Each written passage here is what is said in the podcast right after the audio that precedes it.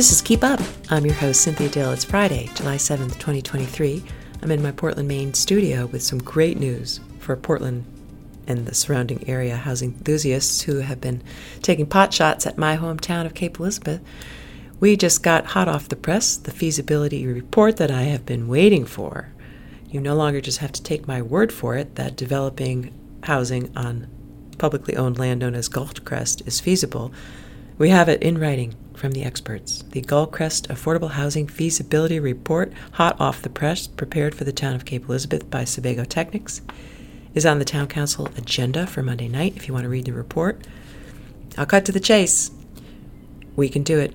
We can develop 78 condos with garages, similar to Cape Colonial Village, on this area of Gulfcrest, or if we wanted to apply the density bonus under the new state law, 196 units. So that is just fabulous news. Fabulous, fabulous news. It involves the construction of a road if we want to really maximize the density for these concepts, and I'm all for it, and I hope that you are too. I'm especially and particularly supportive of developing further and you know, actually achieving concepts 1 or 2, and I want to talk to you briefly about that. If you look at the report, there's 4 concepts, and they all are good ideas. 1 and 2, though, do not involve changing the zoning ordinance, and that's why I support developing further concepts 1 and 2 with the caveat that we would build a road to maximize the density. Concepts 3 and 4 involve changing the zoning ordinance. It involves changing Gulfcrest from being a RA zone to an RC zone. And I can just tell you that is the, you know, that's the weight around the neck that's just going to sink the entire idea. If we have to change the Cape Elizabeth zoning ordinance, it's a landmine. It'll take forever, and it'll cause the idea to die. We know this because we've been down this road before, pardon the pun.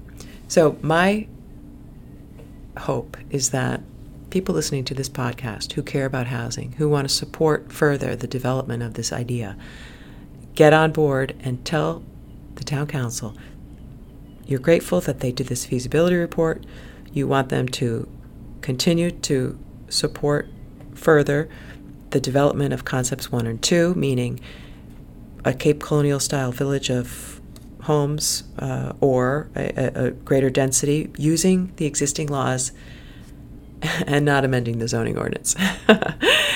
But really, really good news that community housing is feasible. It's feasible to build, thanks to the Sebago Technics report, and it's feasible financially because we know from the interview with John Egan, who at the Genesis Fund is the expert on financing affordable housing projects, that there are numerous Maine Housing Authority programs in place that will fully finance the development of this housing. And so the thought that we could have a beautiful neighborhood of little homes, you know, in this lovely spot in our town and help solve this problem is just is really wonderful, and I encourage everyone to give the town council the support that they need to take the next step, because what we need is the specific cost of the road. Right now, if we want to just stick to the laws, unless we develop a road, there's a limit of 20 units because you can't have more than 20 units on a dead-end road. So we have to develop a longer road. And if that's what the council does, I hope they do. That's what they should do, in my view. They should tell Sebago Technics to do what we need to further develop concepts 1 and 2, including the fact that the town would pay for the construction of a road to enable the maximum density. And we do it using municipal bonds. And the beauty of that is that the bond that we used to pay for this road to develop this area of Gulfcrest for housing that is legal within the confines of the existing laws, we pay for it using a bond that has to go out to the referendum. It has to go out to the voters. That's what our charter says, our town charter in Section 8. So this is how you do it.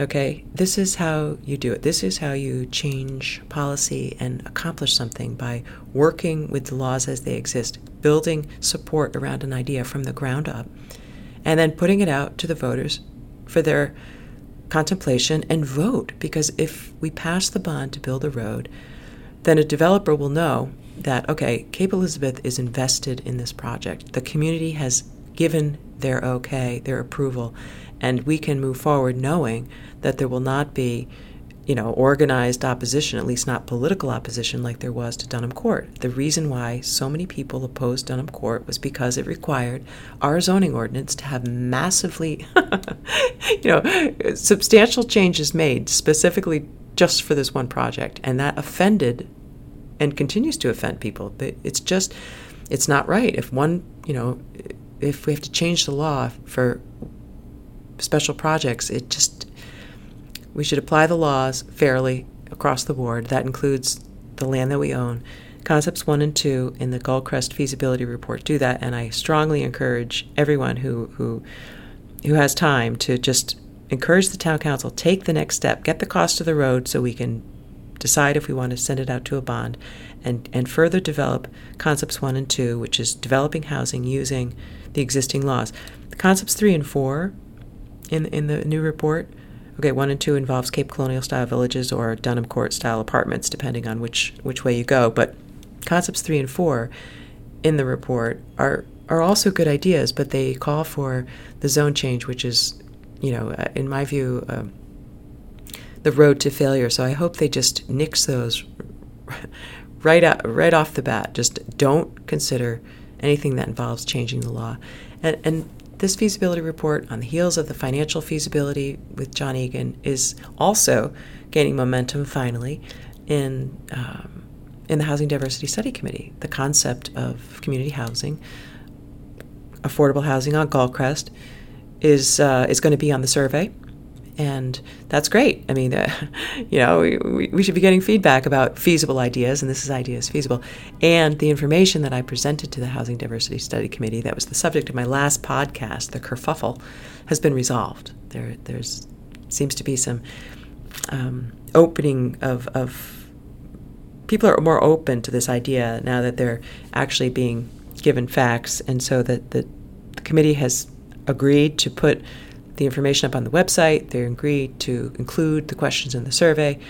I do hope, though, that the committee does finish their work by September and just puts the report out, and so that we can move as a town forward with the things that we can achieve, certainly taking all the recommendations into account.